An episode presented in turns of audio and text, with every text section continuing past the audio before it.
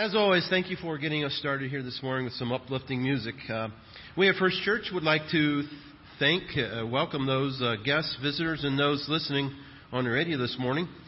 We hope that you find our worship service inspirational and a blessing to you.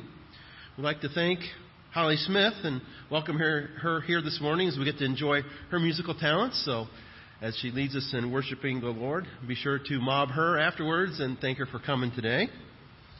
Uh, roses on the altar are for Gary and Emily Wiedemann, who will be celebrating fifty-seven years of marriage tomorrow, and for Robert and Sandy Deerhake, who will be selling, uh, celebrating sixty years on Thursday. Congratulations to both of you guys, both couples. Pastor Trent Flutterjohn will be ordained by the Christian and Missionary Alliance on Sunday, September first at ten thirty service at Faith Alliance Church in New Bremen. There are cards in the, at the info center in the sanctuary in the back.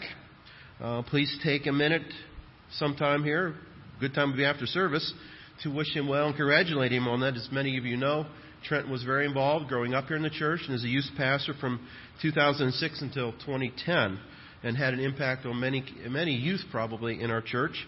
Um, so uh, wish him well and, and pray for Trent as he continues his ministry and his growth there uh, at our neighboring church.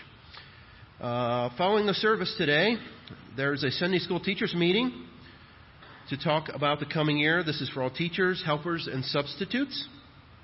Backyard Bible study with Tori for junior and senior high is at Tori's house tonight at six thirty until eight. Bring a chair, your Bible, and a whole bunch of friends. Tomorrow night, there's a parent and, and student meeting at six thirty for seventh grade uh, students starting confirmation this year. Uh, on a sad note, uh, James Jowett passed away on Thursday, August twenty-second. Arrangements have not yet been finalized. Uh, there's a few other items to note in the bulletin as Pastor Joel comes forward uh, to share an, another item with us. Good morning. Next Sunday, September first, uh, our former pastor, David Williams, will be with us in worship. Uh, he is going to be here as our guest organist. Uh, so we're excited to have him, and, and I hope that we all can give him a nice warm welcome back into the New Knoxville community.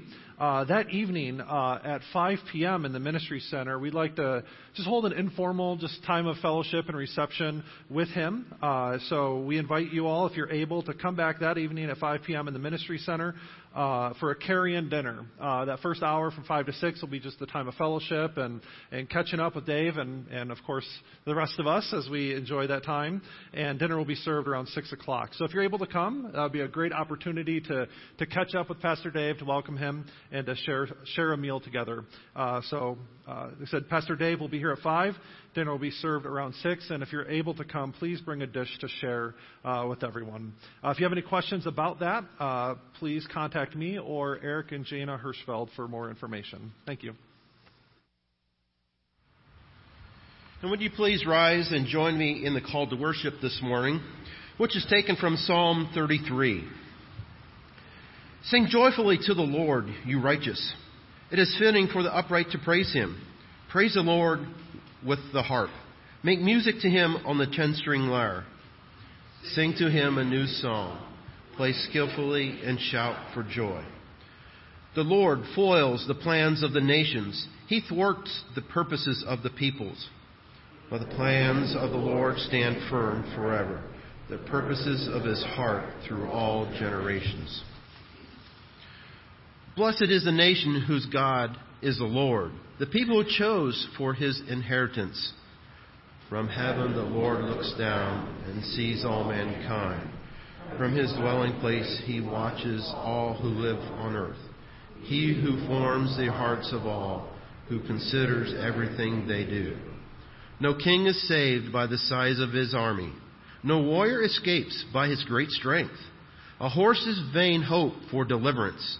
Despite all its great strength, it cannot save. But the eyes of the Lord are on those who fear him, on those whose hope is in its unfailing love, to deliver them from death and keep them alive in famine. We wait in hope for the Lord. He is our help and our shield. In him our hearts rejoice, for we trust in his holy name. May your unfailing love be with us, Lord, even as we put our hope in you. Now let us sing hymn fifty-two, O God, our help in ages past. And we're going to sing the marked verses in the hymn.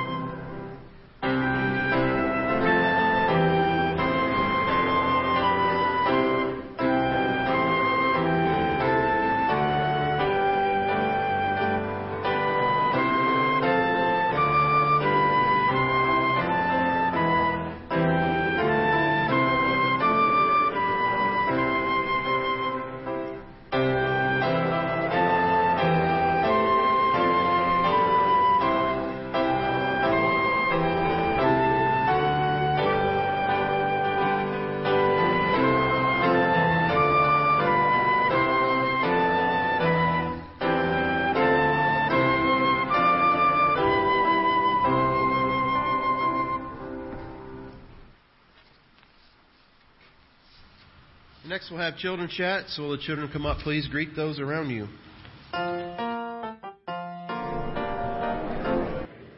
My goodness, school must have been rough this week. Huh? Where's everybody else at? In bed yet? Could be. When you do sports or if you ride your bike, do you wear protective equipment? Do you wear something to protect yourself? Excuse me. What do you What do you wear? A helmet. You wear a helmet. Evan, when you play soccer, what do you wear? Shin guards. Shin guards.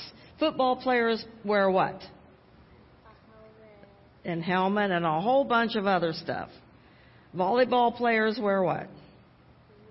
Knee pads. Knee pads. What do baseball players wear? What does the catcher wear? How he gets down there and back up again totally amazes me. He wears something so the ball doesn't hit him in the chest, right? Yes, chest pad. Even the umpire wears one of those. Yeah, he doesn't trust that ball any more, does he? Well, you know, you have armor you can put on every day. Did you know that? We all have armor. We have two pictures up here, and it shows kids in armor. And we're going to talk about that armor. And you listen today when Pastor Joel talks about it, too, because we have an enemy we have to protect ourselves against. And who's that enemy? The devil's our enemy. And he wants us to do things that God doesn't want us to do. He does not like people who love God. So he wants to really help us mess things up and do those things God doesn't want us to do. So to protect ourselves from this enemy, we have to put it on armor. And we put that on every day by praying and reading the Bible and worshiping. Now, if you're going to put armor on, look at the photographs here. They were... You put on your helmet. Well, like just like riding your scooter, you need to put this on every day before you go in the world. Do they have a belt on? Do these pictures have a belt? Do they have a belt on them? They do. Is that, you know, that belt does more than hold their pants up?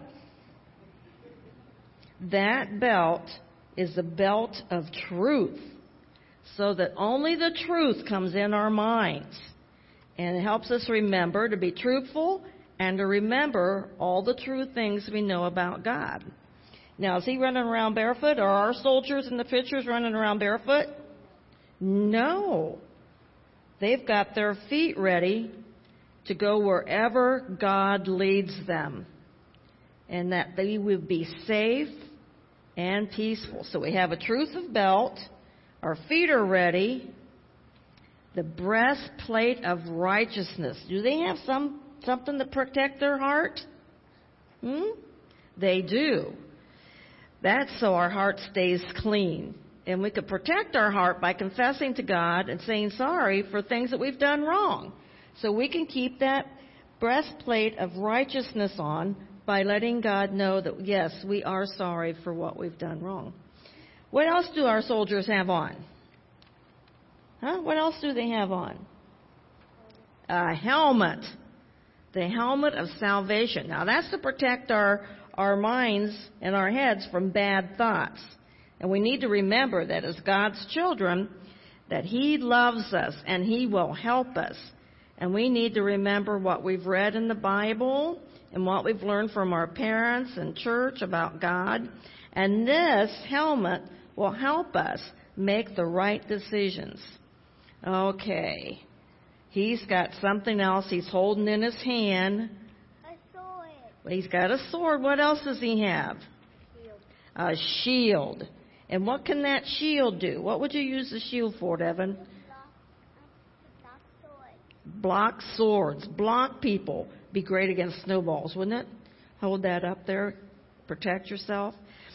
A shield of faith is believing that Jesus will do what He says and that He will protect us, just like that shield does, from the bad things the enemy does. Now, Jojo will talk about the sword. Now, every child I know picks up sticks and plays like swords, right? Yeah, I don't know why, but they do. And a sword of the Spirit. That's what this is, a special sword. It's a sword of the Spirit. And it, it to have that sword of the Spirit, we need to be in our Bibles every day so we can gain knowledge on how to use all the other pieces of the armor. It's like having a Spirit of God working in us so that we can separate all the bad things away from us and keep them away. And it helps make everything work together so the devil can never win. So God is always number one in our lives. And do you know what holds all this armor together? Prayer. Prayer holds all of our armor together. By talking to God, we can do amazing things. Nothing is too big or impossible with prayer because God can do anything that He wants to.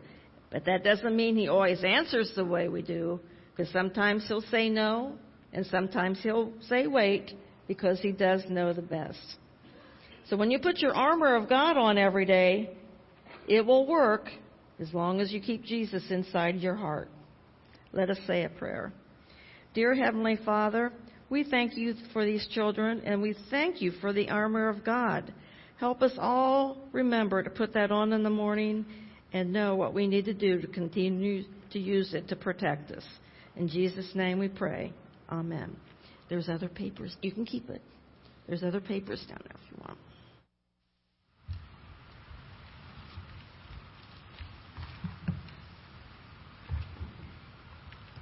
Killed in the last week in Afghanistan, Master Sergeant Jose J. Gonzalez, thirty-five, from La Fuente, California. Master Sergeant Luis F. Delano Figueroa, thirty-one, from Chicopee, Massachusetts. Lost in our service in Saudi Arabia, Specialist Clayton James Horn, twenty-three, from Atlanta, Louisiana. Lost in Florida, Captain Trainee LaShawn Turner, twenty-nine, from Wayne, Michigan. In Arizona, Airman Cody Fryover, twenty-one, from Leesburg, Florida. And in Alaska, Sergeant Timothy Scott Woods the Second, twenty-six, from Salem, Virginia. Thank you, Jay. This time I'm going to invite uh, Sharon Coulson forward. Last week you got to hear her talk about uh, Operation Christmas Child and, and what that ministry does and how it impacts a lot of people in uh, communities around the world. And this week she's going to talk about how you, as a, in particular, can get involved in packing boxes and, uh, and making an impact in this ministry. So Sharon, thank you for being here, and take it away. You're welcome. You're welcome. I do apologize to the radio listeners who were not able to hear my presentation last week due to the technical difficulties that there were. But if you would like to hear that presentation of why we pack shoe boxes for Samaritan's Purse, please feel con- feel free to contact Connie at the church office, and you can get a recording of that, as well as what I'm going to tell you today. To pack a shoebox, it's very simple, and I really don't know how I can make it much simpler for you. Okay, because the first thing you're going to do is to get a shoebox. And for your convenience, church has already provided two hundred of these pre-made shoeboxes for you. You'll find those at the entrances. With each one, you will see the how to pack a shoebox brochure. You will need, off of the back, the label as to whether you're packing for a boy or for a girl and what age category. Now, you do not have to use one of our uh, shoe boxes that we provide for you. Feel free to pack your own. If you are using one of your own boxes and it has a lid, please wrap that separately. But you will remember, need to remember to get the boy-girl label. Now, there are other options for shoe boxes, and I will not rule out any of these. Uh, any of these are acceptable, and Uh, God knows the uh, heart of the giver. Uh, we do find that boot boxes are packed, and one of the things that we learn as as processors at Operation Christmas Child is that the volunteers do not question the integrity of the box itself. There are items in the boxes, say that, for example, the boxes written as a two to four year old girl, and it has a hammer in it, for example. Certainly not an age appropriate item. However, many of the boxes do have items in that are intended for other family members, and a boot box is a good sized box that if you do want to include other items, uh, that's perfectly acceptable. One of the things I put in here for demonstration is the fact that uh, Operation Christmas Child no longer processes boxes for infants. However, if there would be small infant items included, we know that that is intended, um, you know, for a family gift, not necessarily for the two to four-year-old, for example, if that's what you're packing for. Some of the neatest things that I saw as as a processor were toolboxes and fishing tackle boxes, something you would not typically think of. But if you think about a toolbox, you're adding to the livelihood of the family. And toolboxes or fishing tackle boxes are perfectly acceptable. Uh, the only tools really that cannot be included are knives, saws, and multi-tools that have the knife blade, and I'll get into those a little bit, a little bit further. As I said, um, God knows the heart of the giver, and what child would not be delighted if they received this as their shoebox? It's a little oversized, but it is acceptable. Okay, so just an idea of different types of boxes that are accepted. Uh, one of the things that was brought up to me this week is plastic boxes. Uh, Operation Christmas Child does have plastic shoe boxes that are available for packing. Uh, we have seen a lot of the plastic shoe boxes that you can get at dollar store or whatever type of thing. Keep in mind those may not travel so well. Uh, we do find that the corners on those get broken. So if you are going to use a plastic shoe box, please pick one that is a little more durable and can withstand some breakage. The item you're going to pack in the very top of the box is going to be a wow item. That's going to be the item that the It's the first thing that is seen when the child opens the box. And you would not believe, if you if you look at some of the videos online, the excitement that comes with the wow items. Uh, then you're going to continue to pack it with other items.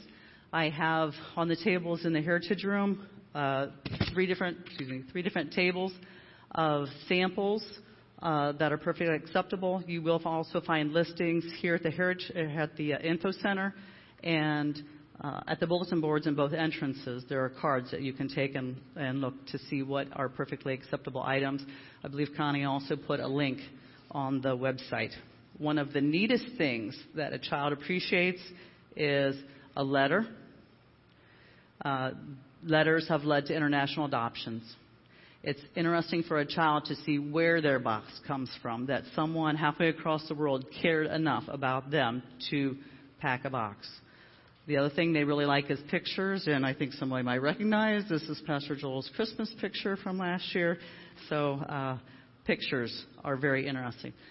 One of the favorite things that Ruth Graham, the wife of Reverend Billy Graham, liked having in the boxes is the little lambs, especially musical, musical uh, toys. Any kind of a musical toy such as a harmonica, uh, maracas, tambourines, any kind of musical items are also also uh, very good items. As you're packing your box, I want you to think outside the box and think multi-purpose. These are simply Ziploc containers, but they are bowls. They're food storage containers. They can be sewing boxes, fishing boxes. They can be organizers. They can be crayon boxes, school supply boxes. Things that are multi-purpose are fantastic. As are bags. Bags can be uh, school bags, they can be carry bags, they can be diaper bags, cosmetic bags, grocery bags, so many different types of things bags can be used for. Another item that is very multi-purpose is material.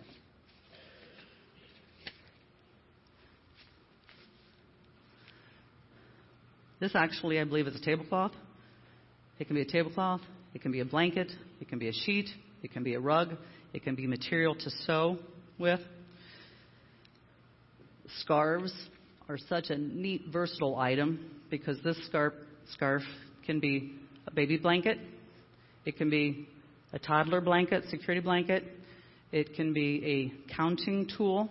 Count how many little pom-poms are fr- on, on the fringes. This is a simple, referred to as an infinity scarf, but add a little elastic to this, you have an instant skirt.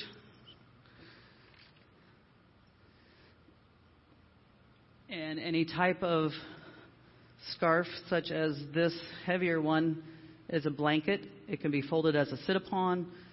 It can be so many different things. Okay, so think outside the box when you're packing. I want to tell you some of the things that can and cannot be put into boxes. I'm going to demonstrate with my little trash can here. Absolutely no chocolate, food of any kind, any type of candy. Absolutely not. Okay? I do know that there is a website out there that has an a older listing of items that were suggestion items from Samaritan's Purse. And the most common things that we pulled last year are items that were still on that list, which was candy and toothpaste. So be careful when you're buying the sample packs, the travel packs of the toothpaste and the toothbrush together. Toothpaste, no. Toothbrush, yes. Any kind of soaps, wash rags, towels, personal hygiene items like that, wonderful. Vitamins and prescriptions, absolutely not. Any type of liquid, absolutely not. Razors, absolutely not. Mirrors. Mirrors are acceptable as long as they are completely enclosed in plastic or in a vinyl case such as a compact mirror. This is perfectly acceptable. As a processor, I would question this hand mirror. Okay?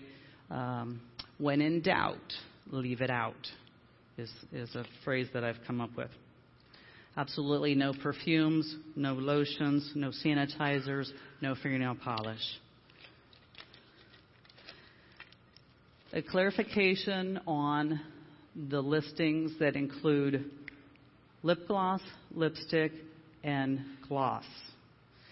This is a little tricky. If you look on the listings, it says that lipstick is acceptable. Lip balm is acceptable. However, lip gloss is not. Not sure if it has to do with the solids and the liquids, but when in doubt, just leave it out. Okay. Absolutely nothing more related. A toy like this, absolutely not. A toy like this, this is acceptable. This is a water squirt gun.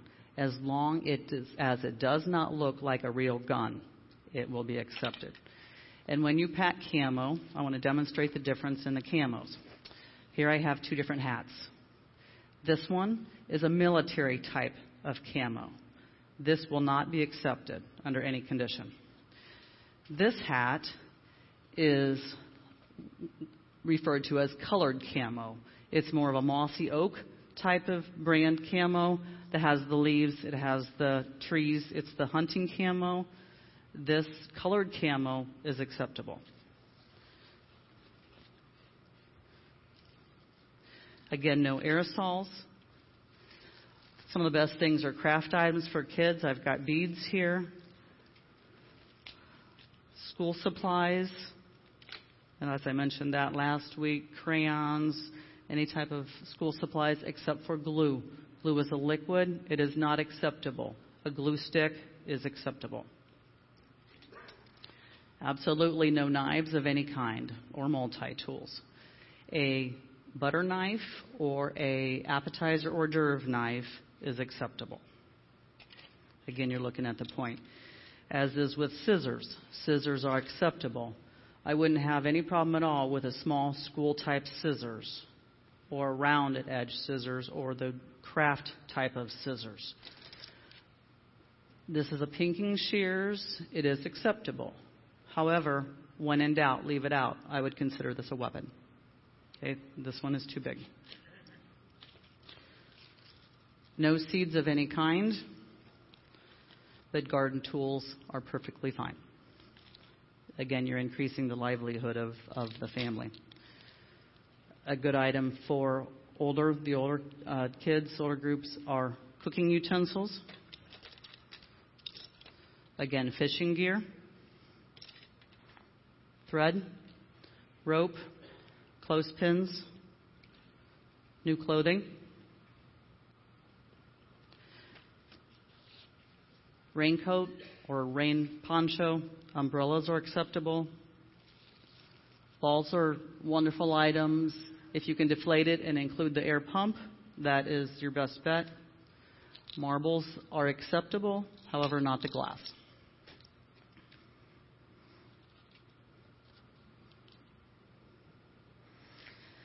Now remember that I said last week, prayer goes ahead of every box. And you will pray for these boxes as you pack them. At the processing center, we stop two times a day. We completely shut down the line, do announcements in the morning, and pray over the boxes, and we're told the destinations of where they're going to go. Do the same thing again in the afternoon.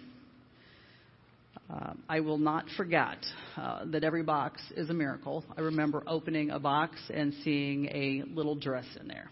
And I instantly felt in my heart that somewhere there's a village that there was going to be a wedding, and this little girl that was going to be the recipient of it, of that dress, was going to be the flower girl in that wedding. It just melted my heart.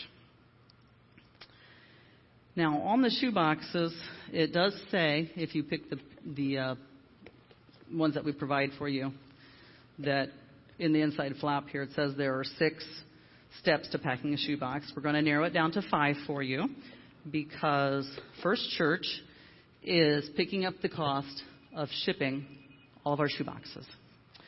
Uh, the Warner Fund is available as a mission fund, and it will be packing. It will be paying for all of the shipping for the boxes, so you do not need to include the nine dollars donation. However, not to say that you still can't donate if you'd like to. Okay, uh, you can bring your your completed shoe boxes anytime. I will be uh, in the Heritage Room before and after the services each Sunday, or you can drop them off and we will collect and store them. Uh, there is simply no reason as to why you cannot be involved in Operation Christmas Child this year, because you can pack a shoebox that you already have. You can pick up one of ours. You can donate any items that are packable gifts, and there are collection bins in the Heritage Room. You can make a monetary donation. I do have specially marked Operation Christmas Child envelopes uh, on the stand in the Heritage Room, or you can donate uh, in your regular giving. It will be on your on your giving statement for the year, or you can pray. Um, I thank you for your attention, and I hope that we have a very, very successful year with Operation Christmas Child this year. Thank you, Sharon. And just to reiterate, uh, we don't have to wait till November to, to get involved as you are doing your shopping and uh, picking up items for your family throughout the throughout the fall. Think of how you can pick up some of these items, donate them here at the church, and they will get packed in boxes as well. So just want to encourage you all to, to stay involved. At this point, before we go to the Lord in prayer, let's stand and let's praise God together by singing the marked verses of hymn number eighty-seven, May Jesus Christ Be Praised.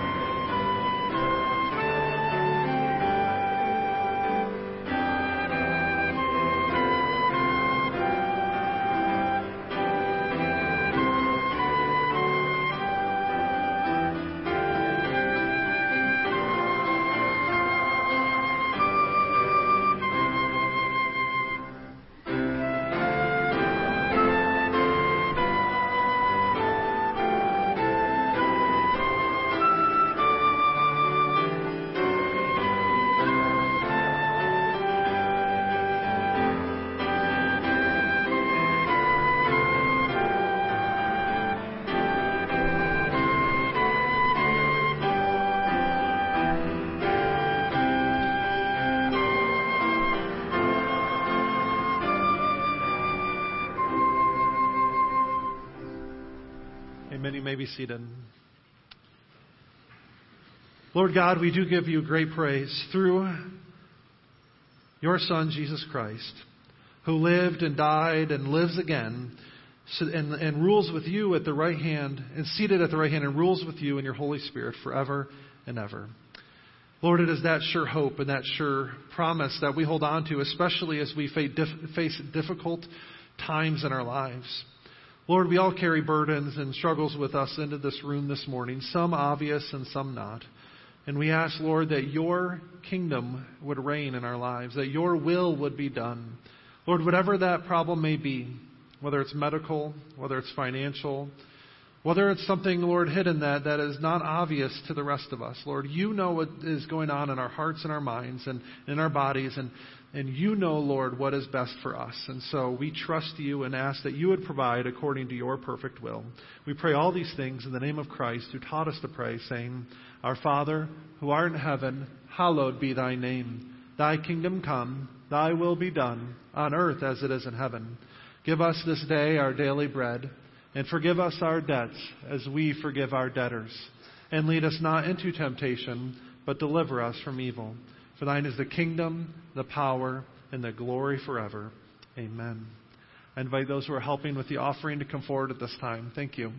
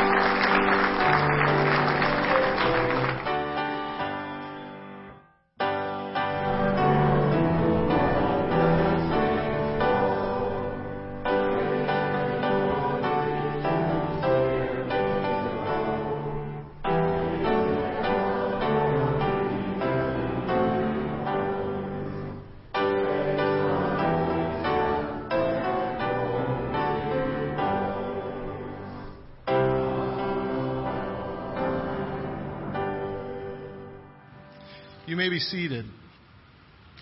If you have your Bibles today, I encourage you to turn to the book of Ephesians, chapter six, verses ten through twenty for Scripture. Finally, be strong in the Lord and in His mighty power. Put on the full armor of God so that you can take your stand against the devil's schemes. For our struggle is not against flesh and blood, but against the rulers, against the authorities, against the powers of this dark world, and against the spiritual forces of evil in the heavenly realms. Therefore, put on the full armor of God, so that when the day of evil comes, you may be able to stand your ground, and after you have done everything, to stand. Stand firm then, with the belt of truth buckled around your waist, with the breastplate of righteousness in place, and with your feet fitted with the readiness that comes from the gospel of peace. In addition to all this, take up the shield of faith, with which you can extinguish all the flaming arrows of the evil one. Take on the helmet of salvation and the sword of the Spirit with the word of God. And pray in the Spirit on all occasions with all kinds of prayers and requests. With this in mind, be alert and always keep on praying for all the Lord's people. Pray also for me that whenever I speak, words may be given to me so that I will fearlessly make known the mystery of the gospel for which I am an ambassador in chains. Pray that I may declare it fearlessly as I should. Thank you, Adam.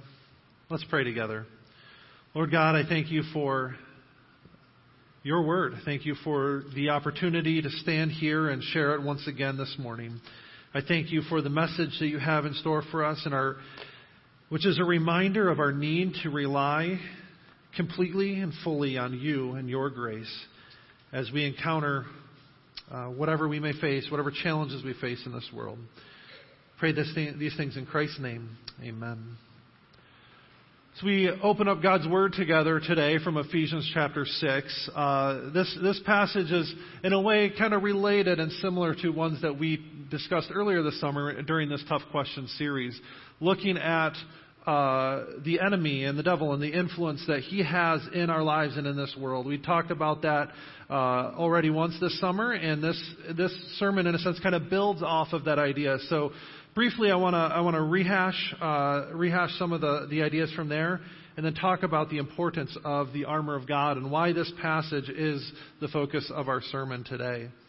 Notice here, the, the reason Paul writes these words in Ephesians six, the reason he gives us the command to stand firm and in the armor of God is because we need to stand, we need to take our stand against the devil's schemes. And so the armor of God is given to us so that we may stand up against the plans and purposes of the enemy. So the question naturally is, what is his plan and purpose? Well, in John ten ten, we hear Jesus' words that tell us the thief comes to steal, kill, and destroy. And I, Jesus, have come that they may have life and have it to the fullest. You see, if life is God's precious gift to us, both physical and spiritual life, then the enemy's plans is to, is to, the enemy's purpose is to thwart God's plans in this world. Which should mean the, not only the, the, the, the physical death, was to, which is the result of sin, but also the spiritual death of God's people. In First Peter five, eight, and nine, Peter reminds his listeners, be alert and sober-minded. Your enemy, the devil, prowls around like a roaring lion, seeking for someone to devour. Resist him, standing firm in the faith, because you know that the family of believers throughout the world is undergoing the same kind of sufferings. So the enemy seeks to, to destroy us, to, to separate us from, from the life and the new life we have in God. But no, here it says in Ephesians six that our fight is, is not against flesh and blood. Our fight is against the powers, the authorities. And so, in other words, your enemy is not your boss. Your enemy is not your spouse or your kids or your neighbor or a politician, right? They're not the enemy. That person that you are struggling against, um, the, the struggles we experience and the difficult people we have to deal with, you know, are not necessarily... Uh, how did I put this? Sorry.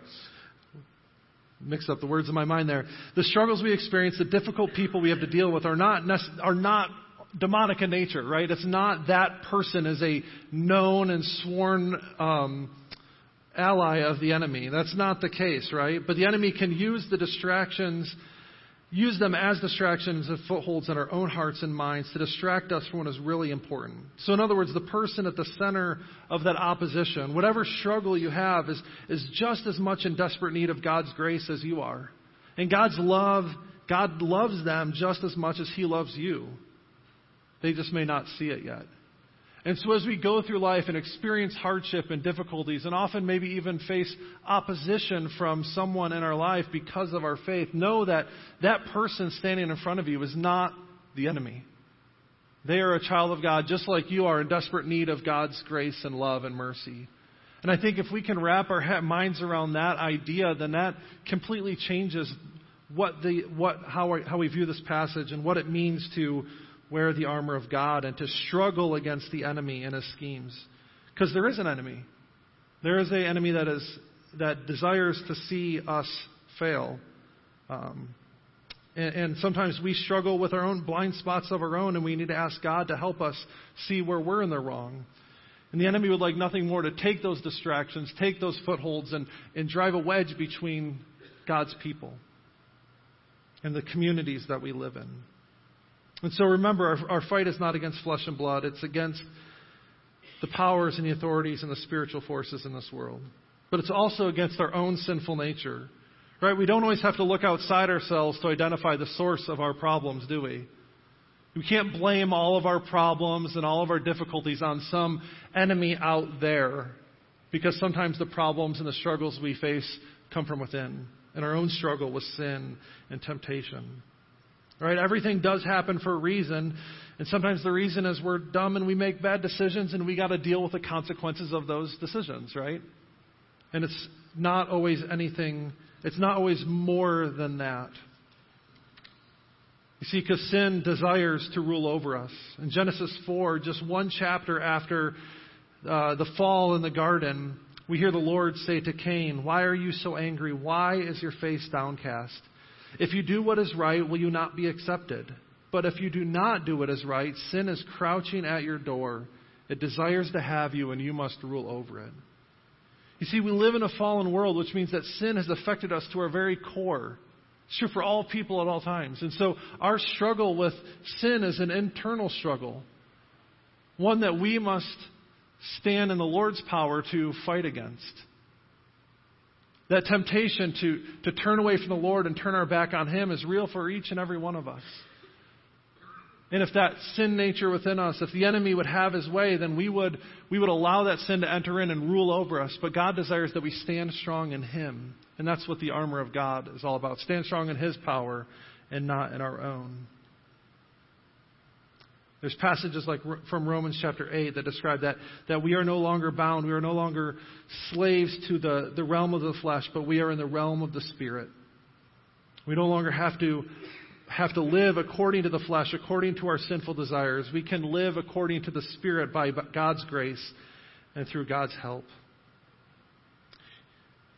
See, Jesus faced temptation throughout His ministry as well, and it's important for us to remember that.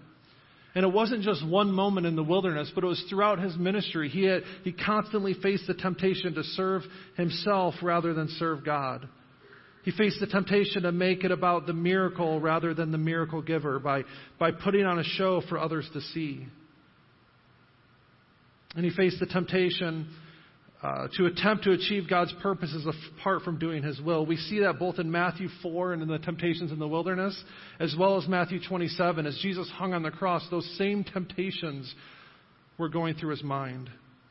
But Jesus stood strong in God's power, and, and in those moments He was able to stand strong because of His dependence and His reliance on God's grace and mercy, and the Spirit's presence in His life and His ministry. And so if Jesus continued to be tempted throughout His life, then we will continue to experience temptation as well. We can't expect anything different for us. The idea that once a person gives their life to Christ and all their problems will disappear is, is a lie, right? It's, it's, a, it's a trick that we play on ourselves. And so if Jesus struggled with temptation, then so will I.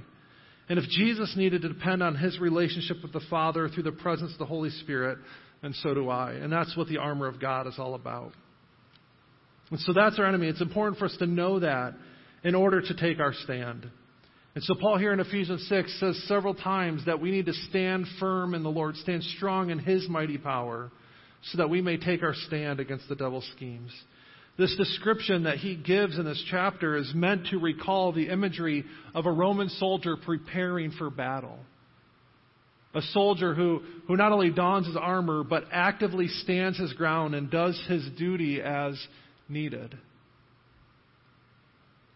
Right? And it's about being, it's about, it's, it's an active rather than a passive stance. It's not just lean against the wall and wait for something to happen, but it's about standing strong, standing your ground, and not being willing to give up an inch.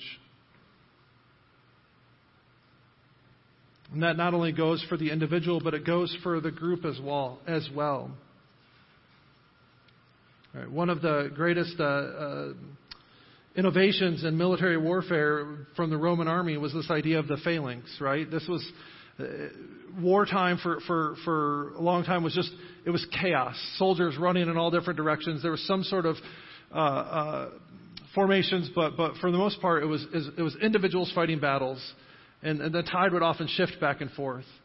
And the Roman army evel- eventually developed what was known as the phalanx, which is the military formation where the soldiers would stand side by side, shields together, in order to stand ground, protecting not only yourself, but the people to your right and to your left. And that's the kind of image I think Paul wants us to have here, not only as an individual soldier preparing for battle, but knowing that we are part of an army, a part of the family of God, a part of God's kingdom, and we have brothers and sisters in Christ that we to rely on as well. And so we need to stand strong in our faith, but we also need to stand strong for each other.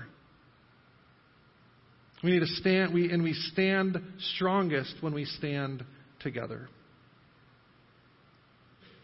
So the repeated call in this passage and throughout Scripture is for us to stand strong in our faith and, and put on this armor of God. Carolyn did a wonderful job describing what these pieces of armor are, are meant to represent. And I want to I want to recap those for you briefly here as well. We have the belt of truth. The truth, uh, the belt of truth is meant to represent the, the reliability of God's Word. And it's what holds all the armor and what they represent together. If you think about a Roman soldier, the breastplate, the shield, the sword were all dependent and were held together by the belt. If that belt was not there, if the truth was not there, then the other pieces would fall apart. And so we need to trust in and, and believe in the reliability of God's Word and the promises He makes in them. If we don't believe God's promises are true, then what good are they to us? Jesus Christ Himself is the truth. He's the perfect representation of God's character. If we want to know what God is like and what His purposes are in this world, we have no further to look than the person and the ministry of Jesus Christ. Now, the breastplate of righteousness, the, the righteousness of God covering us and protecting us. Right? This isn't a righteousness that comes from us. It's not about me earning my place in God's family or part of His kingdom, but it's about Christ's righteousness covering me and shining through me. Philippians three, seven through eleven describes Paul's Paul's realization that it's not about us, it's not about what we've done, but it's about what Christ has done for us through His death and His resurrection. It covers us to such an extent that when God looks at me, He doesn't see my sin. He only sees Christ's perfect obedience and righteousness as if it were my own. There's the shoes of the gospel of peace, the willingness and readiness to share the gospel with others. Isaiah fifty-two, seven says, "How beautiful in the mountains are the feet of those who bring good news, who proclaim peace, who bring good tidings, who proclaim salvation, who say to Zion, 'Your God reigns.'" See, there's important, again, in the military imagery, there was an important part that was played in battle, and that was the messenger who would carry messages back and forth from the field of battle to the commanders who were on the sideline, or even the kings who were in their palaces at home. And that person had to carry messages often over long distances. In fact, this is this tradition is where we get the idea of running a marathon. The distance between Marathon and Athens was twenty-six point two miles. And a messenger had to run from Marathon to Athens to deliver the news of victory. And tradition, you know, history says that as he arrived and delivered the message, he fell over dead from exhaustion, which is probably what would happen to me if I ran twenty-six point two miles as well. But this represents, these, these shoes are meant to represent our willingness, our readiness to share that gospel, to bring that message to those who desperately need to hear it. We have the shield of faith. This goes along with the idea of truth and belief, but faith takes it a step further. It's, it's not just belief, but active trust in God's promises, especially when we are under the enemy's attack.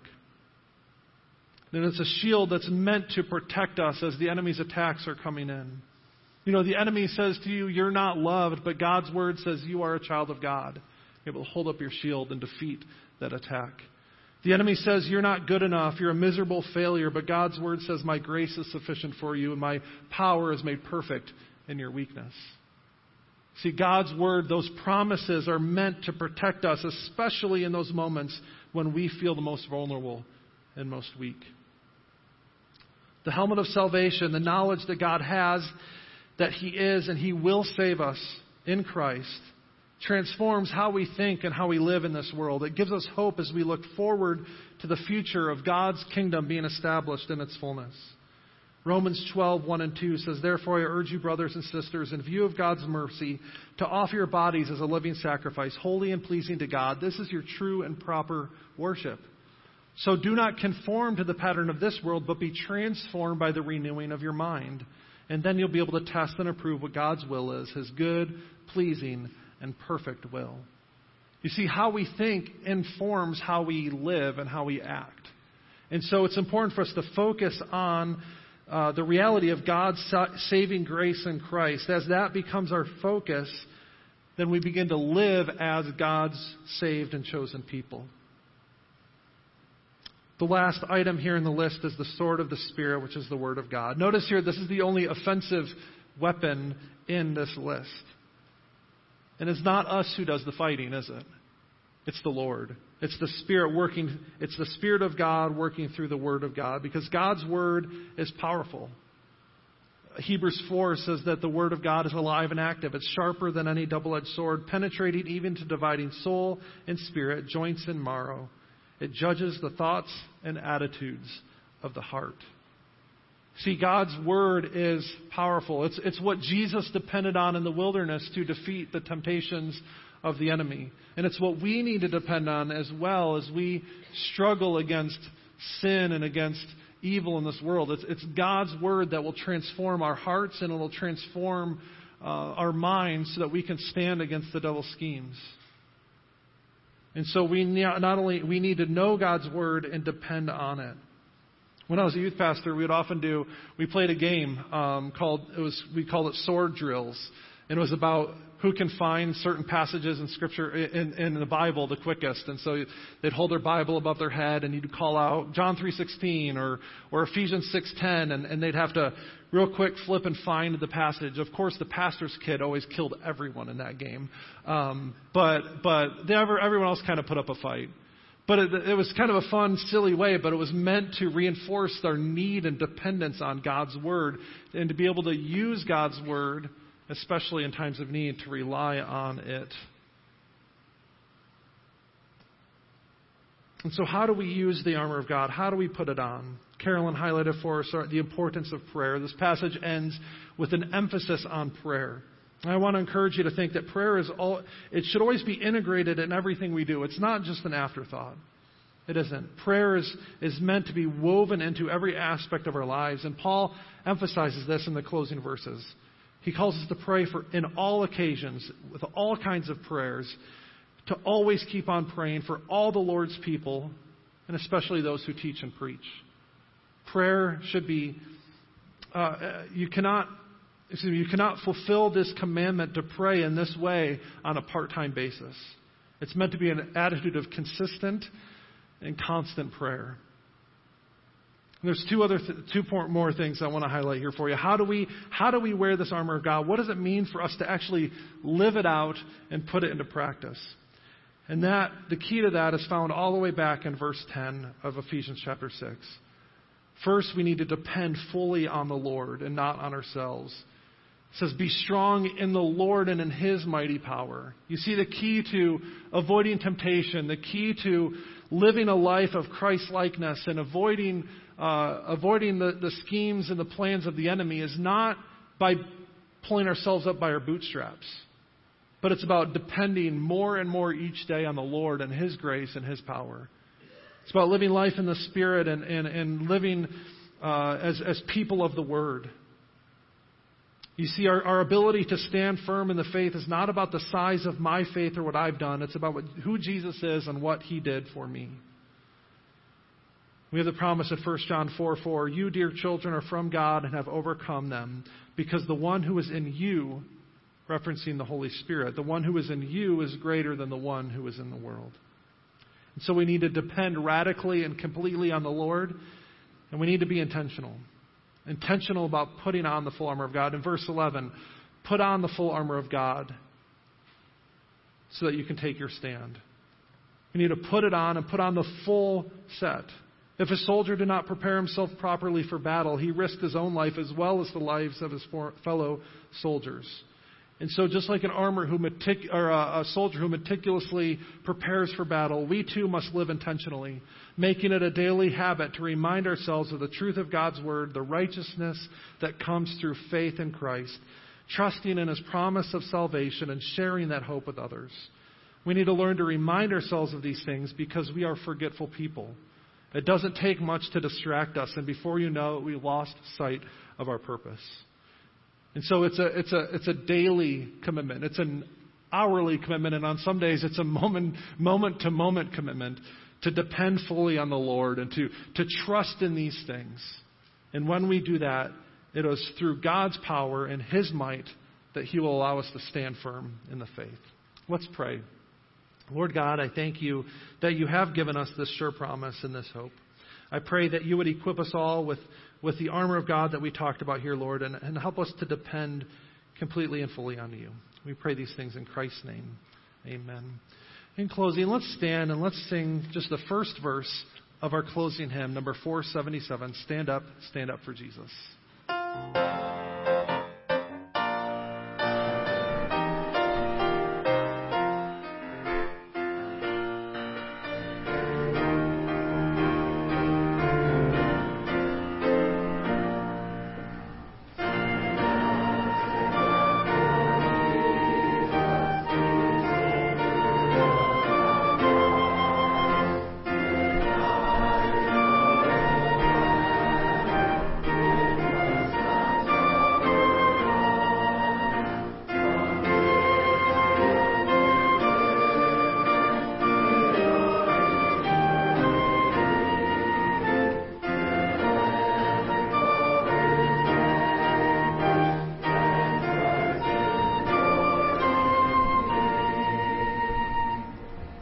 So then, brothers and sisters, stand firm and hold fast to the teachings we passed on to you, whether by word of mouth or by letter. May our Lord Jesus Christ Himself and God our Father, who loved us, and by His grace give us eternal encouragement and good hope, encourage your hearts and strengthen you in every good deed and word. Amen. You may go in peace.